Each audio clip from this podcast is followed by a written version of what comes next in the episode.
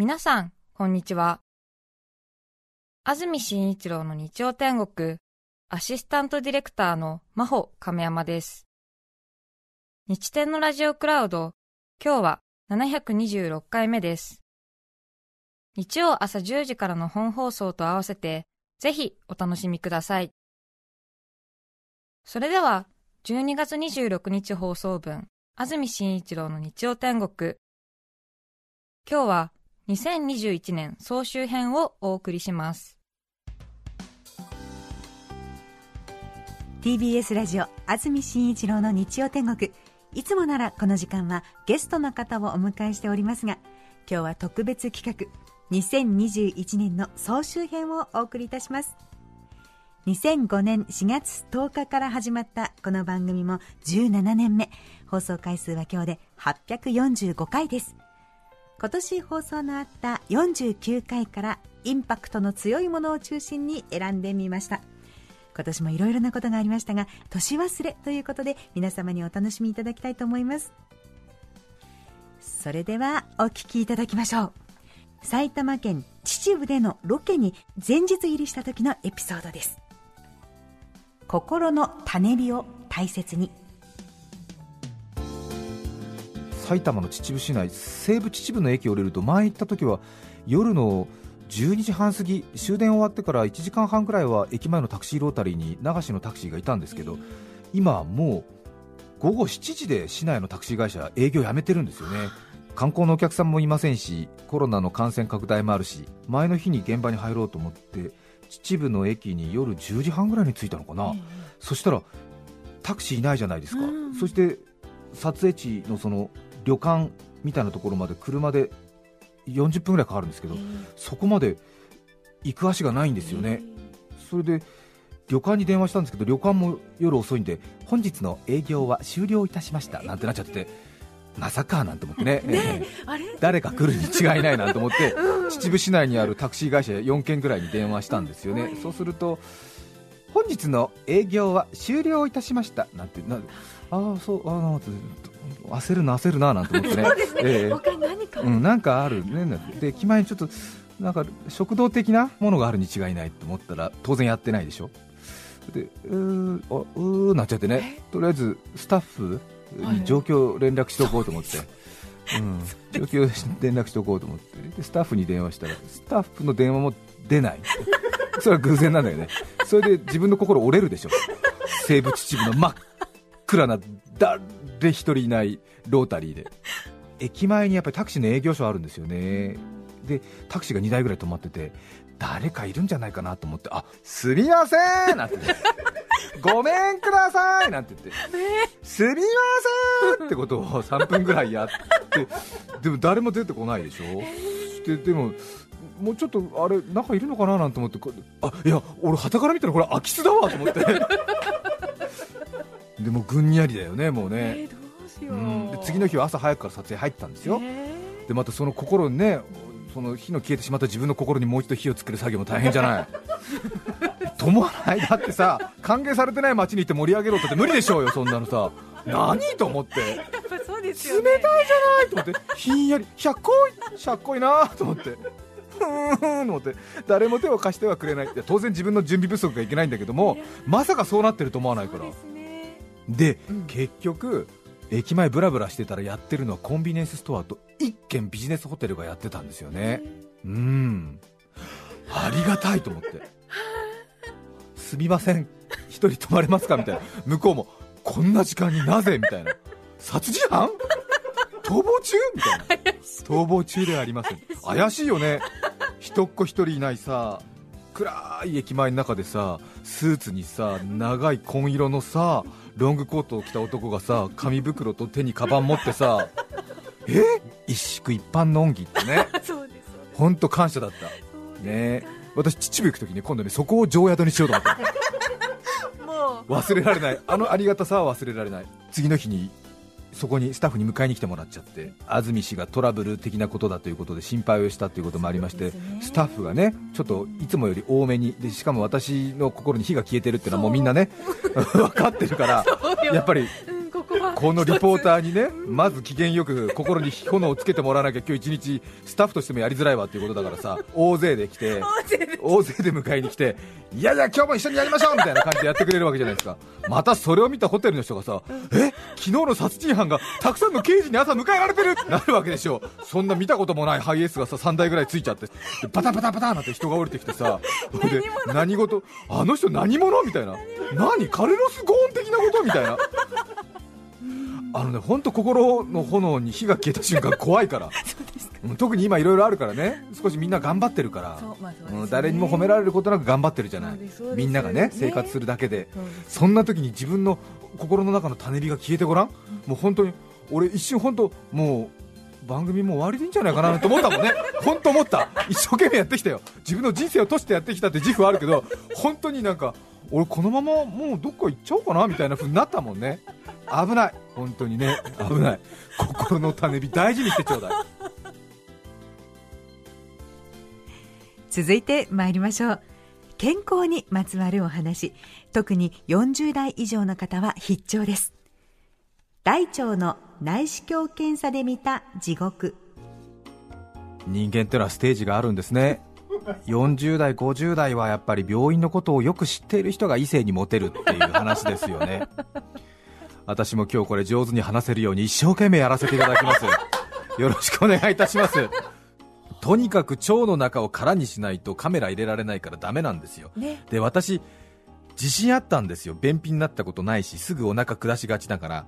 普通の人大体病院行って平均で56回トイレ行って OK が出るんですけど私何回行ったと思います？トイレに私17回トイレ行ったんですよ。病院行きますとね渡されるのねコップとねこんな大きいシャンプーの詰め替えパックのような中が透明で透けてるんですけどもね優秀な患者さんはその1パック56回のトイレで無事ご卒業ですよ。で先生の部屋に案内されてカメラ入れてもらって内視鏡検査やって20分30分で終わりなんですけどでそろそろいいかなと思ったら看護師さんにトイレついてきてもらって見てもらうわけですよ。あ出したものを？出したもの。それで「はい OK です」とかね「もうちょっとです」なんて言うわけですよ。ファミレスの呼び出しボタンみたいなのをポンと押すわけですよ。すると看護師さんが来てくれて。はい。私の担当の看護師さんはで前が細めでねキリリッとした本当に綺麗な方でしたけども。恥ずかしい。ちょっと恥ずかしいですけどね。うん。ちょっとトイレ来てくださいなんて言って。ええやっぱり礼儀上先は蓋閉めとくのかななんて開けといた方がいいのかななんて考えちゃったりとかね。なかなか自分のね見せるなんてないからね。うんそれでその看護師さんが OK かどうか出してくれるんだけども全然ダメです なんて言われて。何ですかこれな。はいすいません。まだです。あと半パック追加です、うん、で結局ね半パック追加この後2回続くのよ。私大腸カメラを理解してなかったんですよ。前の日の夜8時以降飲食禁止ってのを見てああなるほどねと思ったんですよ、うんうんそしたら全く違う奥が深い。大腸カメラ受ける側のセミプロみたいな人がやっぱりいるわけだよね。もう自分である程度状態作ってきてるのね。キャンプインの前の自主トレみたいな感じやってる人いるわけ。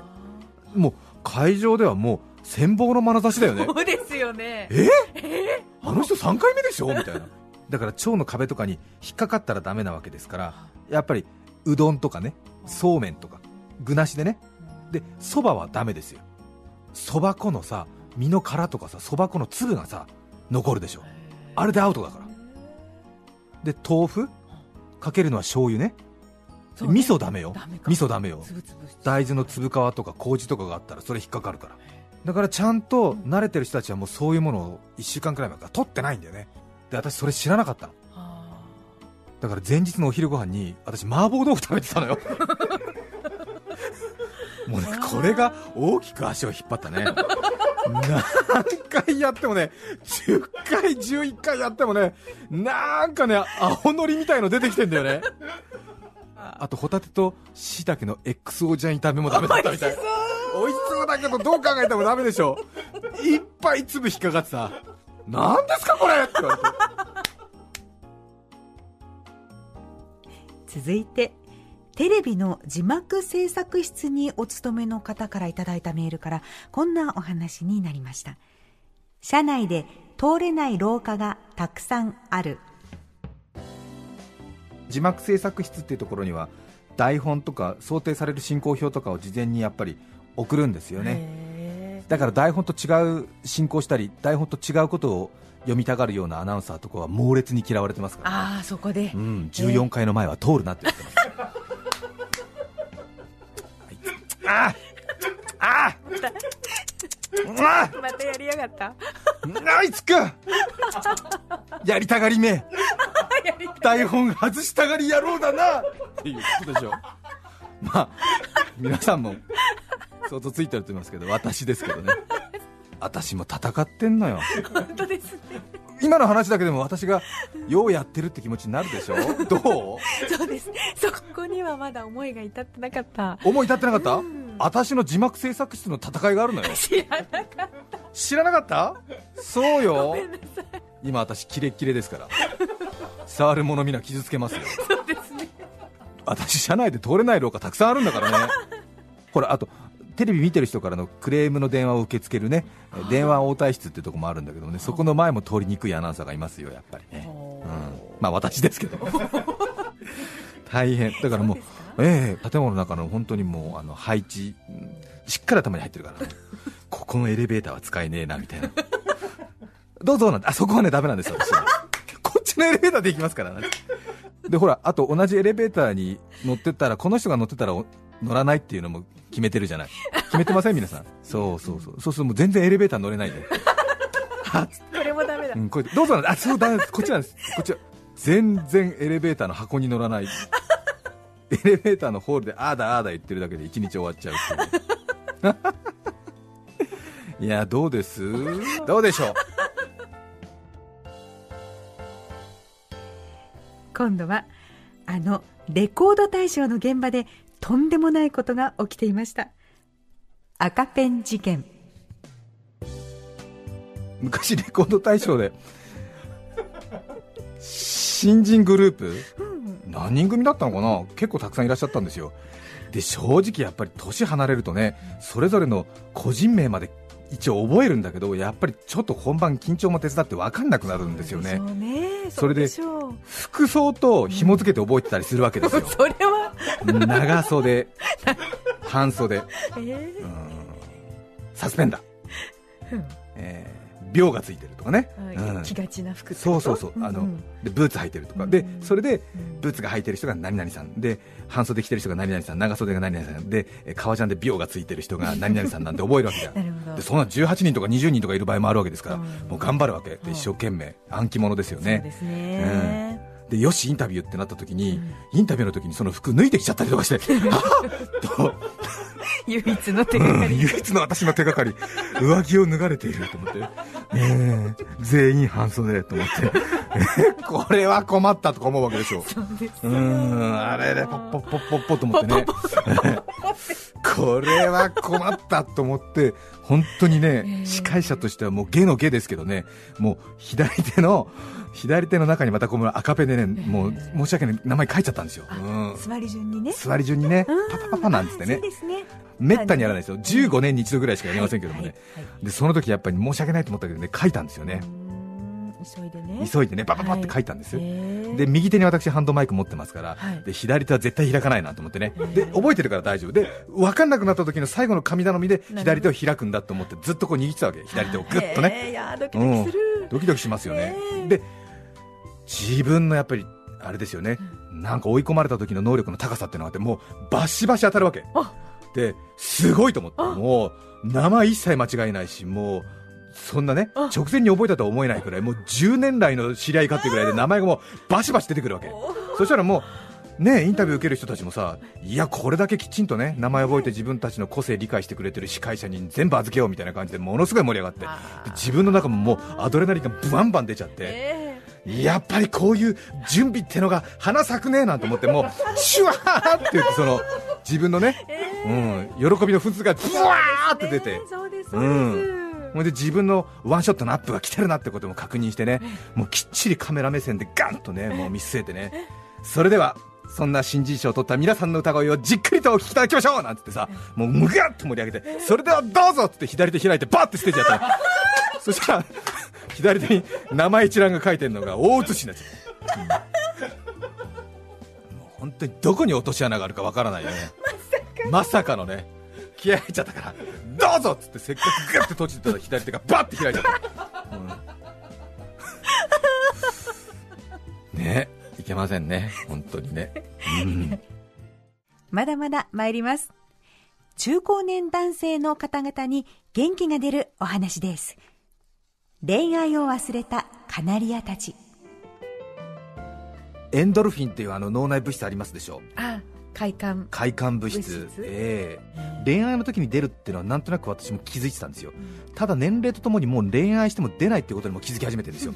むしろ恋愛できないことになってるから年齢とともに。それは仕方ないじゃないですか、うん、で他にはどうやったら出るかって言ったらなんか人間の太古の歴史になぞらえて言うならば自分が住んでるところに地平線の向こうから自分と同じ仲間が来た時にエンドルフィンが出るようになってるんですってでそれは現代社会に置き換えるとどうなるかっていうと自分の同じ学校の後輩とかあと自分が所属する何かの同じ旗印を持った人が向こうから来ると恋愛に近い感じのエンドルフィンなのかオキシトシンが頭の中でうわーって出るんですって。でそれ妙に納得がいって特に恋愛を忘れたカナリアたちは、あの 特に何50代、60代、70代、80代、90代は急に母校愛に目覚めたりとかしますでしょ、あと急になんか自分の所属していた会の旧友会とかに出て、どうもなんて20年前は随分とお世話になって若気の至りでいろいろご迷惑をかけましたけれども私もなんとか生きながらえております。よろしくどうぞみたいななんか急にねなんか母校愛みたいのに目覚める人いるでしょ、うん、うん。なんとはない OB でございますが一言一過言申し上げます。なんて言って。お目通り願いますか？なんて言って。現役の社長さんにお目通り願いますか？なんて言って。あるでしょそういうの。ねえ。あしがない OB でございます。俺それ見た時にあやっぱり6070になって母校愛とかに目覚めるのはやっぱり恋愛で出なくなったエンドルフィンを出してる男の人なのかなっていうふうに思ったわけですね。私も40一昨年か47、46の年に通っていた北海道の公立ただの中学校なんですが、はい、植物の芽に、えー、部屋って書きまして目室っていうんですけど、うん、目室中学校の軟式野球部が全国大会に出るって、すごいなと思って私も野球部に所属してましたんで、はあ、全国大会に出るって言って滋賀で会場があったんですけども滋賀県まで行って。もう胸が熱くなりましてしかも私が野球部で所属してた時のキャプテンの酒井さんっていうキャプテンがいたんですけど酒井君の息子が今の目室中学校の野球部のキャプテンやってるってなったんでもうなんかすごくもう一気に興奮して私、新幹線仕事あったんですけど新幹線グリーン車でもうぶっ飛ばして滋賀まで行きましてね、えー、見に行ったんです。大津だったんですけどね。そしたらもう入場行進したらもうエンドルフィンがブワーって出ちゃってうわーって出ちゃって私そこで何十万円分の T シャツ買っちゃってもうなんかええええっつってなんで私の部屋着は今ずっと軟式野球の全国大会の T シャツ自分で着てますけど。ものすごいエンドルフィン出てるから。私なんか思い出話してるだけで今出てますからね。ちょっとした地の痛みとかすぐ忘れますから。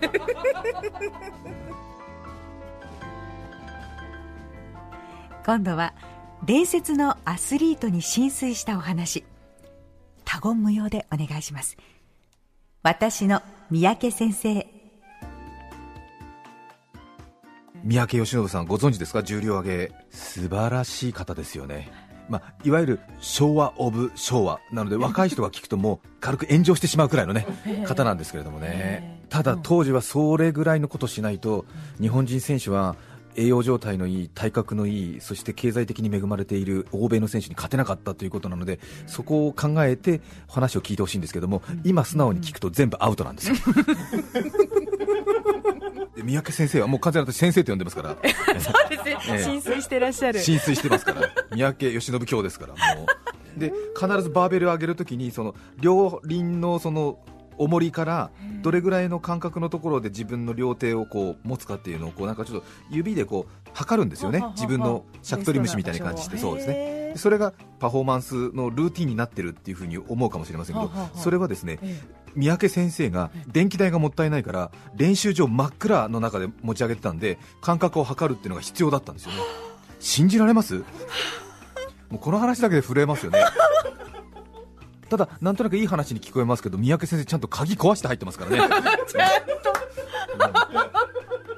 最近いろいろ厳しい状態でポリコレなど言われてる状態でまた皆さんがね間違って本当に全てを理解しない人たちが一部抜粋してギャーギャー騒ぎ立てられて三宅先生に迷惑かかったら私はもう本当に切腹しなくてはなりませんから 私の口から言えませんけれども栄養状態が悪かったので三宅先生は溝の口の畑から野菜を盗んでました。素晴らしい方です。そして全国大会に行くんです。当時全国大会は北海道で開かれたんですけども三宅先生北海道旅行にちょっと浮き足立っちゃって北海道の宿泊先でカニを食べ過ぎて食中毒で大会に出られません。三宅先生さすがでしょ？で大会では残念ながらいい成績が出せなくてすごく不本意だって言ってるんですけど翌日体調が回復したんですよ。で有珠山に観光に出かけちゃうんですよね。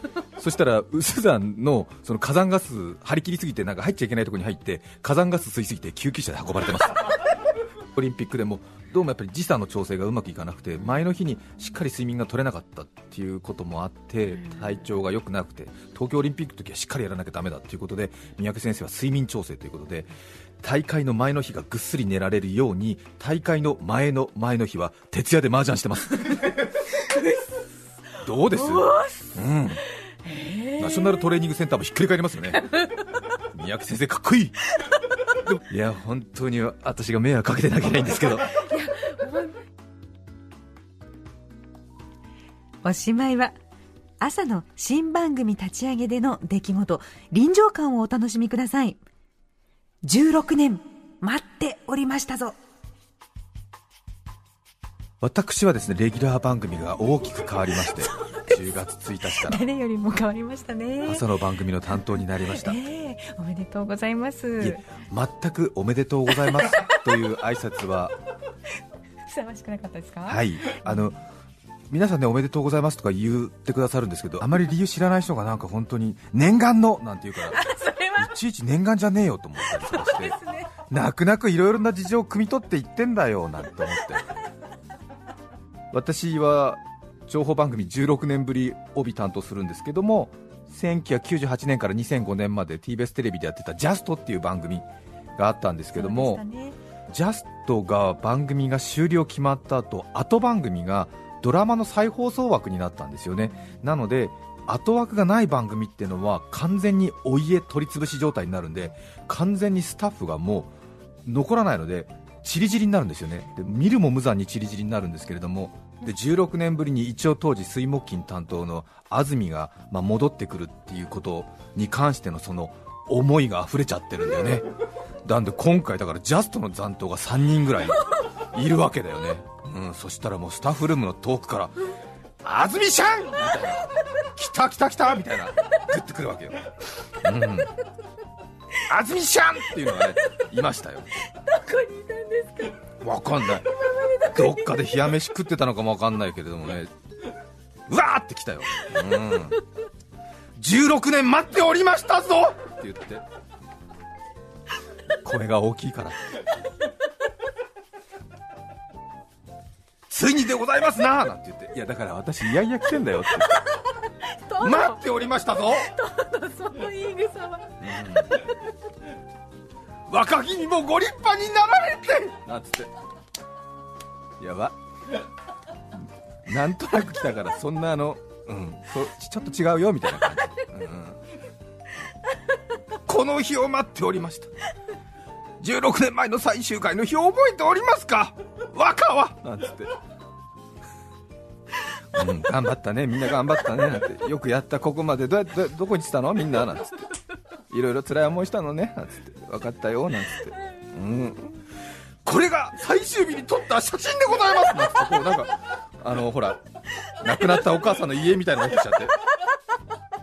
おお、我こそはみたいな、かつてはモーニングショーで日光猿軍団の取材手はわしでござった。みたいな、ああの日光猿軍団をほぼ独り占めしていたあの伝説のディレクターとはこの人か。とか、おお、我こそは、我こそは、川崎で逃げた錦蛇を最も早くカメラに収めたディレクターでござる。みたいな、はあみたいな、かつて麻布十番で逃げた猿を3日間寝ずにみたいな、追い回した小松崎ディレクターの子孫みたいな、子孫？息子？あ、小松崎さんじゃないのねみたいな、よろしくなんて。うん。いろいろねテレビ局で働く人たちのドラマでございますけどもね。さてここからはメッセージ傑作選です今年はリスナーの皆さんからおよそ5万2000通のメッセージをいただきました。ありがとうございました。番組でご紹介したのは514通。その中からえりすぐりのメッセージをどうぞ。お聞きください。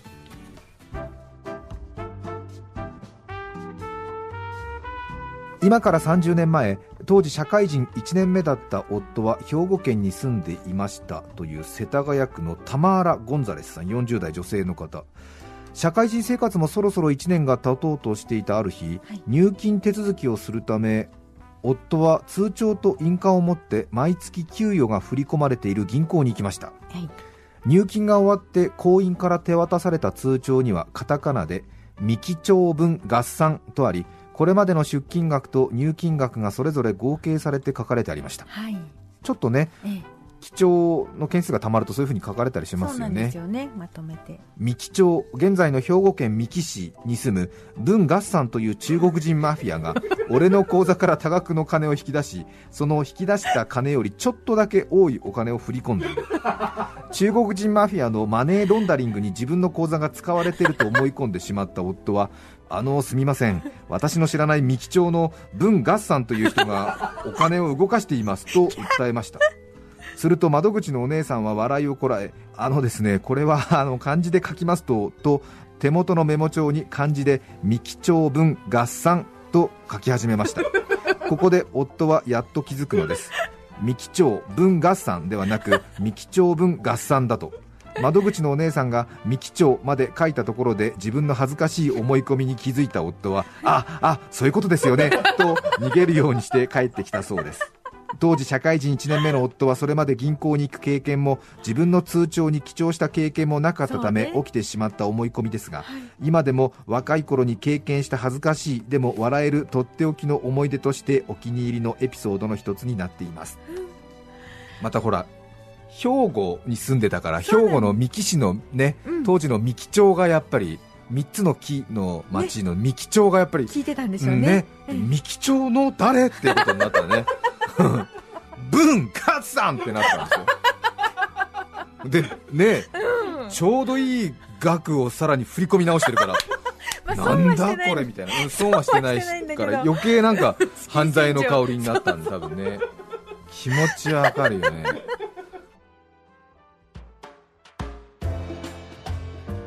江東区のコラヒコジさん女性の方ありがとうございます私の祖父おじいちゃんは常に頭に濡れたタオルを鉢巻きのように巻いて過ごしていました。じいちゃんのタオルは独特の匂いがして私たち孫はその匂いをたまに嗅いではじいちゃんのタオルの匂いだとなぜかしみじみしていました。臭いだろうよ。おじいちゃんが他界して随分と経ち私も結婚して家事をするようになったある日のこと。うちの大拭きから懐かしい匂いがしました。じいちゃんのタオルの匂いですなぜ大拭きからあの匂いが？と懐かしさと不思議感といろいろと混ぜ混ぜになって無心でしばらく嗅ぎました。はっと我に返り漂白剤につけました。それ以来あの匂いが大拭きからすることはなくどういう雑菌の配合であの匂いがするのか分かりません。先週のお便りでご自分の匂いでおじい様やおばあ様に再会していると聞き私にも同じような匂いの記憶があると思い嬉しい気持ちになりました。臭いよ。大拭きのさ生乾きみたいな匂いでしょ？そうですね。最悪だよ。すごいよ。久しぶりどころじゃないよ。ね。でもあるんだねこういうことがね。ね。ねいい記憶とつながってたらそうね。優しい人がいるね。驚いちゃったよね。あおじいちゃんっていう。草っていう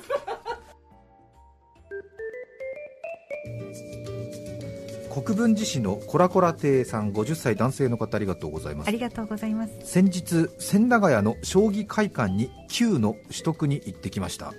将棋の9ねその場にいる方々から将棋会館のスタッフさんが指定した方と次々対戦し段や級が付与される仕組みです。あそうなんだ。私もそれなりの腕と自負しており3級ぐらいもらえるものと望んだ初戦小学校低学年らしき男の子に数分で完敗試合後の解説ではここで銀を上げとけば勝負になったかもしれないけどね。その手はいいと思うよ。などなど淡々とかつ的をいすぎた発言にうなってしまいました。こんな感じで大半が小学校低学年の子との対戦となり後半は私も意地を見せ5勝4敗で13球をゲットしました。驚いたのは彼らの強さもさることながら勝っても負けても同日負けた時はきちっと負けましたと頭を下げていたことです。それに比べて私は大手飛車いわゆる大手飛車取りを食らうとグワッと声を上げたり厳しい手を打たれるとやめてくれよなどつぶやきつつ頭を激しくかきむしり負けても悔しくて蚊の鳴くような声で負けました。とつぶやくなどもはや将棋を指す以前の下道っぷりを自覚しました。対戦相手の皆さんご迷惑をおかけしました。よかったじゃない13球。おめでとう。おめでとう。いや50歳でさやっぱり勝負の世界はね年齢関係ないからちゃんと小学生相手でも負けるときはちゃんとね負けましたって頭下げなきゃいけないけど50歳でガッとかね。そうですね。声出ちょちょっと厳しいなそれはみたいな。負けました。負けました。ちゃんとちゃんと言いなさいっていうね。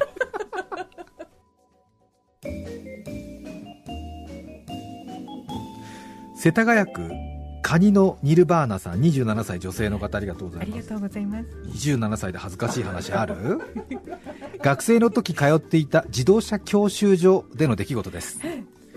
仮免許を取ってしばらくした頃救命講習なる特別講座を受けることになりました。ああそう。あるよね。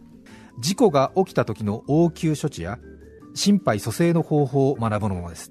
そうね人工呼吸とかね。そうでしたそうでした。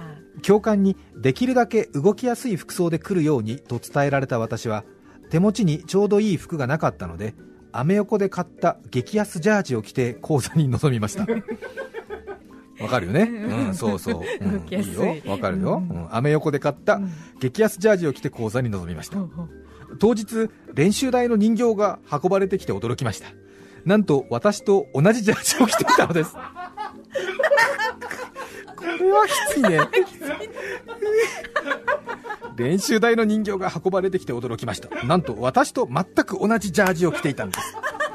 27の女性には。一緒に受けている人たちは全員初対面。そのためツッコミやいじりもありません。そうねそうね。同じ服を着た人形の肩をバンバン叩いて大丈夫ですか？大丈夫ですか？と叫んだり意識不明に陥っている設定の同じ服を着た人形をずるずる引きずったり人工呼吸をしたりなんだか幽体離脱をしているみたいな気持ちになりました。しかもそれを一人ずつ前に出て寸劇スタイルでやらされているのでお恥ずかしいったらありません。自分はもちろん見ていた人もよく笑わずにやりきったなと思います。これはきついね。激安ジャージを買っちゃったからだよね。同じだ。同じだ。大丈夫ですか？大丈夫ですか？誰かいますか？誰かいますか？って言ってトントントンなんて言って、うん。頑張った。よくやった。よくやりました。いつか役に立ちます。必ずね。大田区の金魚の爪さん女性の方ありがとうあございます。りがとうございます。現在47の私ですがあら年が近いわ、ねえ。47の私ですが43の時に結婚をし山本という名字になりました。43年間慣れ親しんだ旧姓は珍しくはないけれどありきたりでもなく画数もそれなりにあり何より字面に気品がありました。戸籍上の表記は常用漢字ではないというところも誇りです。もちろん夫のことは好きで結婚したのですが山本という名前が気に入りません。確かにね小学校低学年で習う漢字2文字で構成されていて常用漢字中の常用漢字。気に入りません。山本にお金を出す気にはなれず印鑑は義理の母から譲ってもらいました。結婚後も職場では旧姓で通していたのですが現在の職場は2年前に転職したので入社時から山本さんと呼ばれます。気に入りません。最近は親しみを込めて山ちゃんなどと呼ばれ全く気に入りません。全国の生粋の山本さんごめんなさい。山と私のお話でした。山本はいい名前だよ。いい名前だけどちょっとねうん。ちょっと簡単だっていうことで少しね 難しめのさ画数の名字から移行してきた人はちょっとね、うん。旧姓がとても良かったんですね。そうね。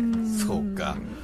山本に金など出せんって感じはちょっとねいやほら印鑑も簡単に惚れちゃうイメージがあるからさ難しいさほら高血みたいなさ難しいね。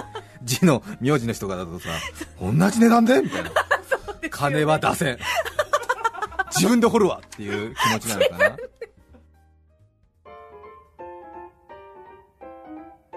私の得意なことは鳩サブレーを真っ二つに割ることです。今の時代一度に食べるにはちょっと大きいとは思いませんか、うん、そこで生み出された私のテクニックここかな？というところに左右の親指を当ててえいキッチンスケールに胸肉部分ともも肉部分それぞれを乗せます。胸肉 15g、うん。1番の重さは 32g 割るときにどうしてもカスが出てロスしますのでここでもも肉は 16g と確定です。私的には完璧です。ごくたまに1616が出る時もありその時はドヤ顔が抑えられませんですので最初の計量で 17g になった日にはもう計量に失敗したボクサーのような気分になり めちゃくちゃへこみます。初めのうち呆れて見ていた家族特に息子は、うん、私が測っていい？と恐る恐る聞くといいよと半分諦めて許してくれます。何しろそのセレモニーをしないと食べられないのですからもうだからあれですよね鎌倉のなんか売店の前とかでなんかそういう なんていうの小分け屋みたいなことやればいいじゃないですかね。なんか一つはいらないけど半分はいるみたいなさ。そういうね金券屋さんみたいなのあるでしょ？回数券バラで売りますみたいな。そういうなんか鳩サブレ半分だけ売りますみたいな。割屋。割屋。怒られる。やめてください。うちの前でやるの割屋。え？なんて。いやうちは豊島屋公認の割屋ですからなんつって手数料はもらってませんから。2021年メッセージ傑作選をお送りしました。たくさんのメッセージありがとうございました。2021年総集編をお聞きいただきました。それでは今日はこの辺で失礼します。安住紳一郎の日曜天国。革靴長靴スニーカー退屈卑屈に窮屈へり屈おしゃれは足元か。らシャレは会話の味の素。お聞きの放送は TBS ラジオです。さて来週1月2日の安住紳一郎の日曜天国はゲストコーナーの総集編をお送りします。それでは来週も日曜朝10時 TBS ラジオでお会いしましょう。皆さん良いお年をお迎えください。安住紳一郎の TBS ラジオクラウド。これはあくまで試供品皆まで語れぬラジオクラウド。ぜひ本放送を聞きなされ。954905うん。